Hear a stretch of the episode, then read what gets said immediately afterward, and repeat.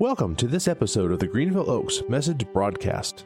The Greenville Oaks Church of Christ seeks all who need Jesus, and together are becoming his fully devoted followers, encouraging and equipping people to love God, love people, and serve others in an ever growing way of life. Find out more about Greenville Oaks or connect with us online at greenvilleoaks.org. As always, we ask that you subscribe to, rate, and review our podcast. It makes it easier for others to find us. And now, on to this week's message with lead minister Colin Packer.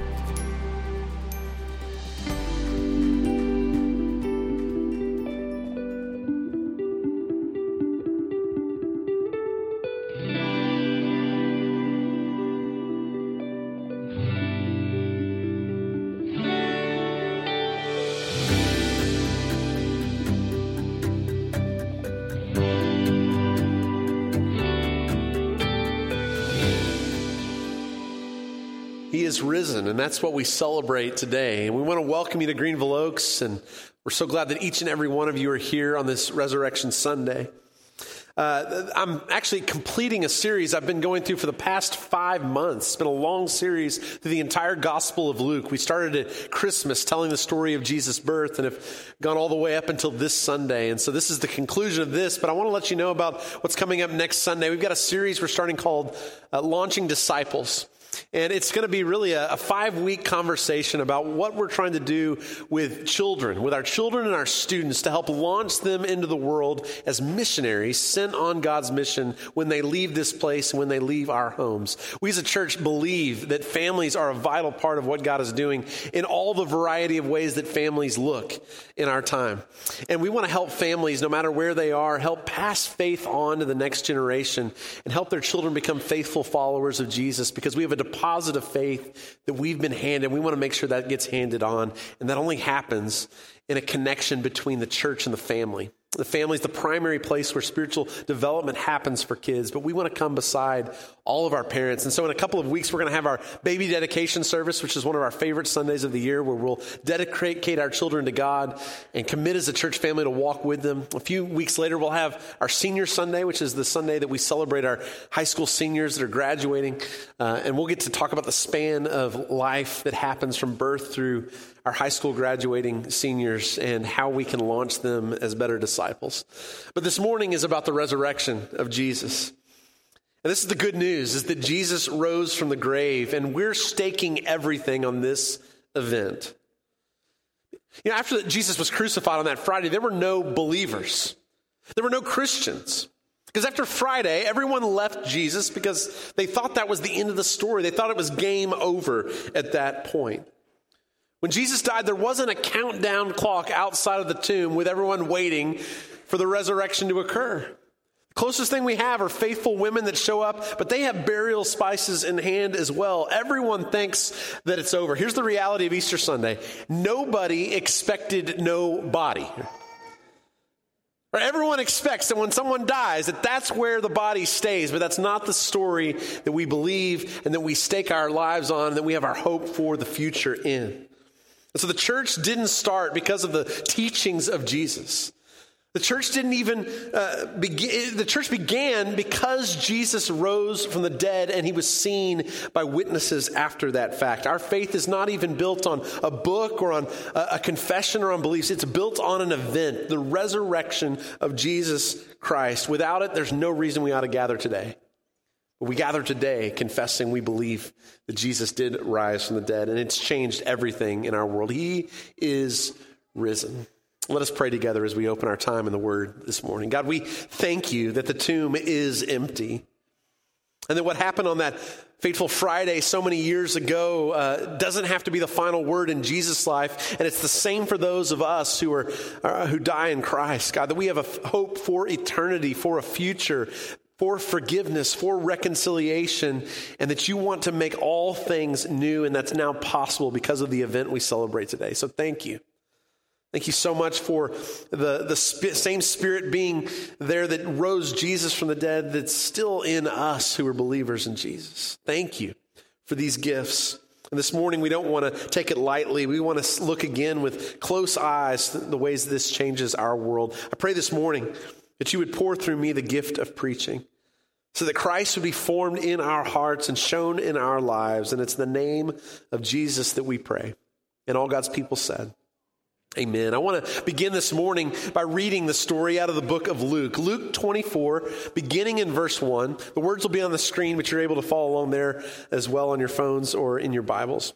It says, On the first day of the week, very early in the morning, the women took the spices they had prepared and went to the tomb. And they found the stone rolled away from the tomb. But when they entered, they did not find the body of the Lord Jesus. While they were wondering about this, suddenly two men in clothes that gleamed like lightning stood beside them. In their fright, the women bowed down with their faces to the ground, but the men said to them, Why do you look here for the living among the dead? He's not here. He has risen. Remember, he told you while he was still with you in Galilee, the Son of Man must be delivered over to the hands of sinners, be crucified, and on the third day be raised again. Then they remembered his words. When they came back from the tomb, they told all these things to the eleven and to all the others. It was Mary Magdalene, Joanna, Mary, the mother of James, and the others with them who told this to the apostles. But they didn't believe the women because their words seemed like nonsense. Peter, however, got up, ran to the tomb. Bending over, he saw the strips of linen lying by themselves, and he went away wondering to himself what had happened. Now, there's so much to this story that I, I love. I love that death is not the end of the story. Amen. That with God's presence and work in the world, we have hope for our loved ones who have passed in Jesus. And for those of us, we believe that death is not a period, it's just a comma. And I also love that the Bible doesn't report this scene like some kind of propaganda piece. I mean, what would be more believable? Is it more believable to believe the women show up and when they see the body is in the tomb, they go, Oh, yeah, I don't know why we brought these spices anyway. This is just what we expected. Or would it be believable if the women in calm, hushed tones went, uh, tones went to the other disciples and they said, Hey, guess what? He's risen. And they all said, Yeah, it's what we expected. Why did you run to the tomb anyway? Or is it more believable that people have a hard time believing in the resurrection? I mean, this is what I love about the Bible is the Bible refuses to be propaganda. The women are surprised. Peter has to run and go see the empty tomb himself. Even those who walked closest to Jesus come to this moment where resurrection is, is proclaimed and they still struggle to believe. Thomas says, I won't believe it till I put my hand in his side. And I love that the Bible, the authors of it, don't feel like they need to hide that surprise. There's no need to hold the apostles up on a pedestal to put them on some pantheon with Jesus on par with him. They're people just like us. They have good moments and they have not so good moments, but God is going to use these normal people in the years to come to change the world. It's the reason we have this gospel. It's the reason that we celebrate today in the United States of America is because people across the globe told this story and were witnesses of this event and believed it and gave their lives for it. And what that means is we as normal people can change the world again as well. The first thought these people had was not, of course, the resurrection. Jesus told us. Instead, it's what in the world is happening. If there's anything in our world that makes sense to us, it's in strange moments like this, our response being similar things. We struggle to believe, don't we, in spite of all the evidence that we see. And one thing I love about the women in this story, in this moment of confusion, is uh, what shows up to them. I wish that I had the confirmation these women had at the tomb. In fact, I want to read from another translation, the ESV, because I really like the translation of Luke 24, verse 4. Listen to this translation. While they were perplexed about this, behold, two men stood by them in dazzling apparel. Now, how many of you, when you pray a prayer, wish two guys with dazzling apparel would show up and give you a clear word from God? Like, how can I sign up for that clear of a picture? And they remind the women. They don't say anything, you know, miraculous. They, don't you remember what Jesus told you? He said he was going to die, he was going to be crucified, but he was going to rise again on the third day. This is what he told you. You ought to have faith in it. But how many of us do the same thing? We've read the promises of God. We've grown up to maybe believe these things or we're coming to believe them. But when things come down to it, when things get difficult, we struggle to believe. We forget the promises of God. And in those moments, I need those dudes with Elton John jackets to show up and say, Don't you remember what God said in Joshua 1 9? Have I not commanded you? Be strong and courageous. Do not be afraid. Do not be discouraged, for the Lord your God will go with you, will be with you wherever you go. Or maybe they would say, Don't you remember what God said in Isaiah 43, verse 2? When you pass through the waters, I will be with you. And when you pass through the rivers, they will not sweep over you. When you walk through the fire, you will not be burned. The flames will not set you ablaze. There's so many things about this story and so many lessons that we could take. But several months ago, when I was prepping this series, I got to confess something. I, I started prepping, and, and I decided I would look at the end of the story before I prepped the series. So I got to this part about the resurrection. I was reading through it, wondering what's Easter Sunday going to look like this year after we walk through this whole story with Jesus. And I, I noticed a, a, word that shows up twice in these 12 verses that I'd never really sh- seen that the same word shows up. And I thought maybe there's more here. So in the New International Version, there's a word that shows up twice. I want to read again a couple of verses just to remind you of the setting of these, this word. The word is wonder or wondering. So listen again, Luke 24. On the first day of the week, very early in the morning, the women took the spices they had prepared and went to the tomb. They found the stone rolled away from the tomb. When they entered, they did not find the body of the Lord Jesus. While they were wondering about this, suddenly two men in clothes that gleamed like lightning stood beside them. The other occurrence of wondering shows up in verse 12. Peter, however, got up and ran to the tomb. Bending over, he saw the strips of linen uh, lying by themselves, and he went away wondering to himself what had happened. And it got me to wondering uh, yeah, you know where I'm going about that word wondering. And it sent me on a word search. Because we have our Bible translated into to English for us, right? But this was originally written in another language. And so it got me to wondering is that word that shows up as wondering in the English the same word in the original Greek as Luke writes this story? And it turns out it's not. These are two different words with two very different meanings. And so I want to talk about those meanings for a moment. In verse 4, when the women were wondering about the empty tomb, the Greek word that Luke uses is diaperesthai. And the best translation of that is perplexed or confused or at a loss. It's the feeling I think we have after, if you've ever seen a master illusionist do some kind of incredible magic trick, and your thought is, how in the world did that happen? You're confused about it. You're perplexed. If somebody does a card trick with these cards, you want to grab those cards and see what exactly is these is with the trick here. Like there's there's got to be an explanation here. That's what this word I think is getting at. Shock. It's perplexing. It's confusing. It's I'm at a loss.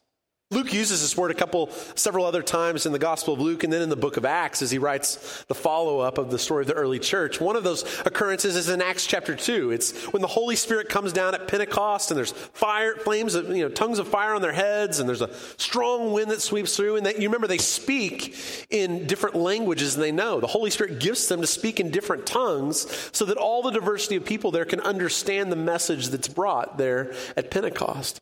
And the word that's used there to describe that scene is they were wondering, they were confused, they were perplexed. It's that word that Luke uses here in this passage to describe the women. But in verse 12, it's a completely different word. In verse 12, uh, the word that Luke uses is thaumazo. And the best translation of that word is to marvel, to be amazed, to wonder at. When I think of this word, the best thing I can think of is when, if you were to go camping or go out somewhere where there's not as much light in the night sky, or maybe it was a couple nights ago when you saw the, the moon as large as it was, the pink moon, and, and, and you go out and you see these stars in the sky, right? There's this sense of awe that we have when we're put in front of these things that are larger than us, when we realize there's some force at work that created all of this. That sense of awe is the idea that's here in verse 12 that Peter experiences. It's the same word actually that Luke uses earlier in the gospel when Joseph and Mary go to dedicate Jesus at the temple. And there's an old man named Simeon who's there, who's waiting for the Lord. You remember this? And, and the word that's used there when Mary and Joseph hear Simeon's prayer and words over Jesus, they marveled, they wondered at these words. The same is there in Luke chapter 8 when the disciples are with Jesus in the boat on the Sea of Galilee, and there's the storm that comes, and Jesus says, Peace be still. And the waves are calm. In that moment, the disciples marvel. They're amazed. They wonder at the power of what Jesus had done. So, this English word wondering has quite a spectrum of possible meanings, but these words in verses, verses 4 and verse 12 are, are worlds apart in their meaning. Like, one means, I, I, don't quite know what to make of this. I'm perplexed at this. I'm, I'm shocked at what happened. What's, what's behind this trick? The other is, I'm amazed. I have wonder. I'm, I'm in awe of whatever must be behind this. There's quite a difference between feeling perplexed and standing in awe. And we live in an incredible moment. We, everything is amazing in our world. We live in a world where if you decided today you wanted to go to Australia, you could buy a ticket and be there in 24 hours or less, probably. We live in a world where if you're hungry one night and you decide, I want avocados and oranges, you can go to Walmart at four in the morning and find them, no matter what season it is. It's an incredible world in so many ways. We, we live in a world where we have cell phones, and if we want to know the answer to something, we don't have to fight and bicker about it over dinner. We just ask Alexa, and she tells us the answer. It's a remarkable world that we live in. We live in this amazing world, but the trouble is, the more we have, the less amazed we are the less we stand in awe of things. If you think your kids or grandkids aren't grateful, just wait for your great great grandkids. Because the more we progress, the less amazing things get. There's a comedian who made this point quite well a few years ago, and I would tell you that comedians, at least the best kind, are the ones who are actually modern day prophets. Like they sneak in these incredible truths that a preacher could not get away with, but with the humor they use, there's a truth that can be brought out about our culture. And I remember one bit that this guy did. He, talked about how everything is amazing and nobody's happy. I mean, think about the changes that have happened in the last century. Like some of you grew up with phones on a wall that you had to be connected to to talk on them. Like an amazing idea. And, and if somebody had like two zeros in their phone number or three, you hated dialing it because you had to go all the way around the rotary phone, right? And that seems bizarre to think about that in our own day. Or if you wanted money, you had to go to the bank, but you couldn't just go through an ATM. You had to go inside and write yourself a check. Like, whose idea was that? And if you ran out of money, you just couldn't do stuff. Like, that was the end of it, right? And now we've got phones that do incredible things. I mean, if, for us, if it takes more than a couple seconds for a video to load, we're like, forget that. The thing's going to space and back. Can you give it a few seconds? Or maybe you've been on an airplane and you know years ago it was just amazing to maybe have a movie on the screen, but now you've got your own touch screen in front of you on some planes and they have Wi-Fi up in the air and it's amazing how we go from like wow, there's Wi-Fi in this flight too. I can't believe the Wi-Fi's so slow. It's like you're 30,000 feet in the air. Isn't this amazing? Everything's amazing and nobody's happy. And we all know the person who talks about their flight after they get off the flight, it was like it was the worst day of their life. Like they wait 20 minutes for, for the plane to get there, and then there's 40 minutes they wait on the runway, and they're just compl- like this is a story you can complain about in our day, right? Or delays on flights. It's just too slow. It takes too long. Like it took you five hours to get from New York to California. That used to take 30 years. and, and when you got there, you like had a whole new group of people because people died on the way. And I say all that to say that's actually a prophetic word in our age. We can laugh about it, but there's a reality that when things have come so far and yet we're less amazed by everything. I'm just imagining people today, like if they were to walk through those stories in the Bible, right? And they were to walk, uh, like modern day people were to be there, like the Exodus story, right? Amazing thing. Maybe you saw it on TV last night. They showed it, The Ten Commandments, one of my favorite movies, right? But as they go through the, the, the, water, I mean, they've had the 10 plagues. Moses raises his arms. God parts the seas. And I'm just imagining someone today being like walking through the Red Sea, like, you know, stumbling through the water trying to get there, right? Or David and Goliath happens and, and they don't even notice it, right? Because they're like, hey, that may be cool, but look at the episode of Game of Thrones, right? Like, it's amazing what we have in front of us, and yet we're less amazed than we've ever been before. What I think is that humans need to experience wonder, a sense of awe. We need to thaumazo all over again. We need to experience what Peter experienced. We need to be amazed. We need to feel small and insignificant and know that there's a being larger than us who's more powerful. See, with every advancement, we lose something. That's why when you go to mission trips in third world countries, you come back and you're amazed at the joy on their faces. You're wondering, how can you live like that and experience that much joy But maybe it is living like that that creates the joy. And that's the curse of living in 2019 is everything's amazing and yet we're not happy. No one's filled with joy it seems and we're deceived if we wonder why rates of anxiety and depression and suicide are on the rise. When Peter marvels at the resurrection of Jesus, he stands in awe. He wonders, he marvels, he's amazed. If there's an experience we need in 2019, it's to experience that feeling more often. In fact, research shows us that, that we need awe and wonder in our world to live as good human beings. It's why when you look up at the night sky in awe of what God has created, that act, it like diminishes our focus on ourselves and it expands to see that there must be more at work in the world. It moves us from pride and self focus to focus on others and on the infinite.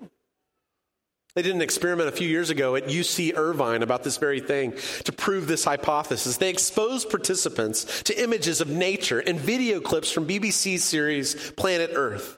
And then they asked the participants questions measuring ethical behavior and generosity.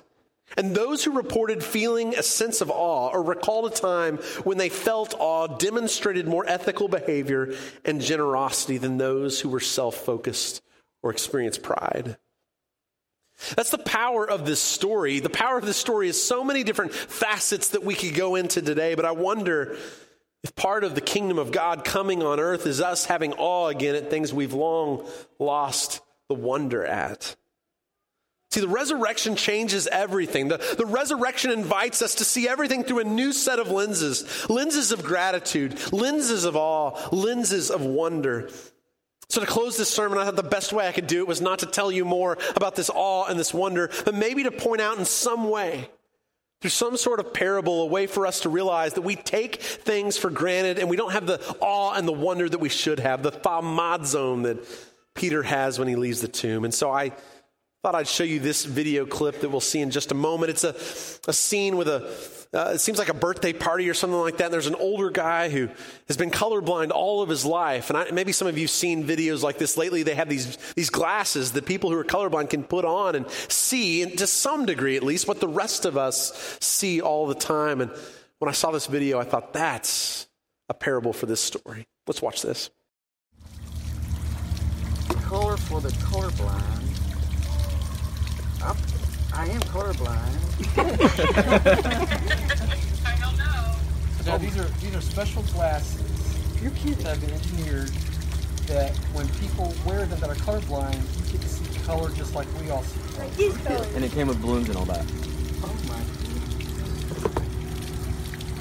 my. I can put these on. And it'll You'll see Is color it like it was supposed to be? it'll like how we all see it. it'll Yeah. correct your eyes so that you'll see how it's supposed to see.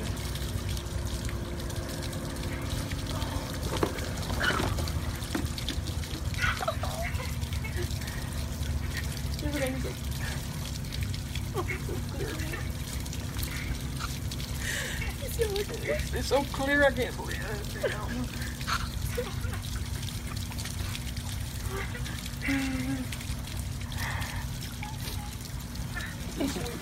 Dad, do you hate it?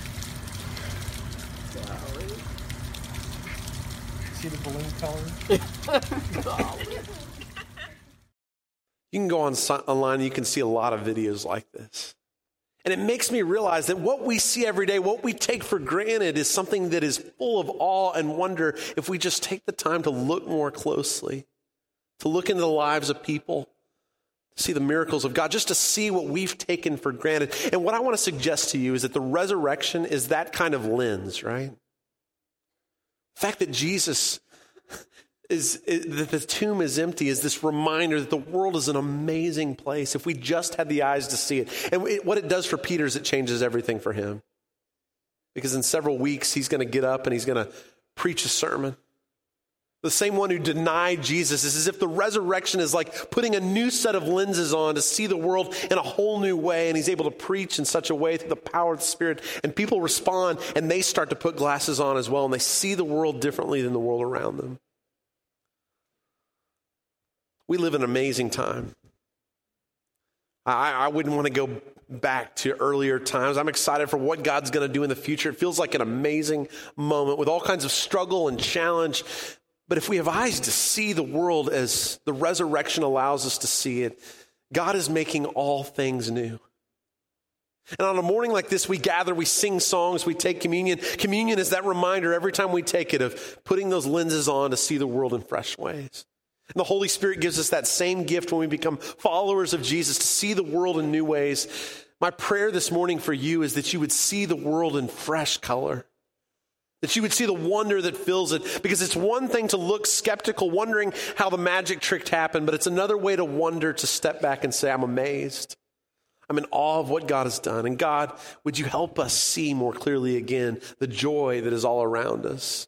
The new life that's bursting forth with the flowers and the lilies that are around us. God, would you remind us of the good that's in this world and the good that you've brought with us? It's good to be together today because I need you to help me see the world more clearly. And I think that's true for each one of us. Let me pray as we close our time this morning. God, we thank you so much for this new lens that you've given us for the world, for the way the resurrection changes everything. And forgive us for the times that we have our heads buried in our phones or that we have our heads buried in uh, coming to see things as normal that are so amazing in the world around us. And we, God, we thank you this morning for the resurrection of Jesus. That's what gives us hope, and that's what allows our faith um, to become sight. That's what allows for others to see you in us is when we respond to that with gratitude and with joy. And so this morning, God, in the midst of wherever we find ourselves and whatever death that we may experience, God, we thank you for the new life that is ours in Jesus Christ and for the empty tomb that gives us hope for the future. So, God, we thank you and we want to live resurrected lives full of joy, full of awe, full of wonder as we leave this morning. Help us to see in fresh ways as we share meals together today and as we remind each other of the story that's changed everything. We pray this in the name of Jesus. Amen. Thank you for listening to this message from the Greenville Oaks Message Broadcast. We hope this message helps you in your walk to find real significance in Jesus. Connect with us on Facebook. You can find and like our page at Greenville Oaks. Discover more about the Greenville Oaks Church online at greenvilleoaks.org.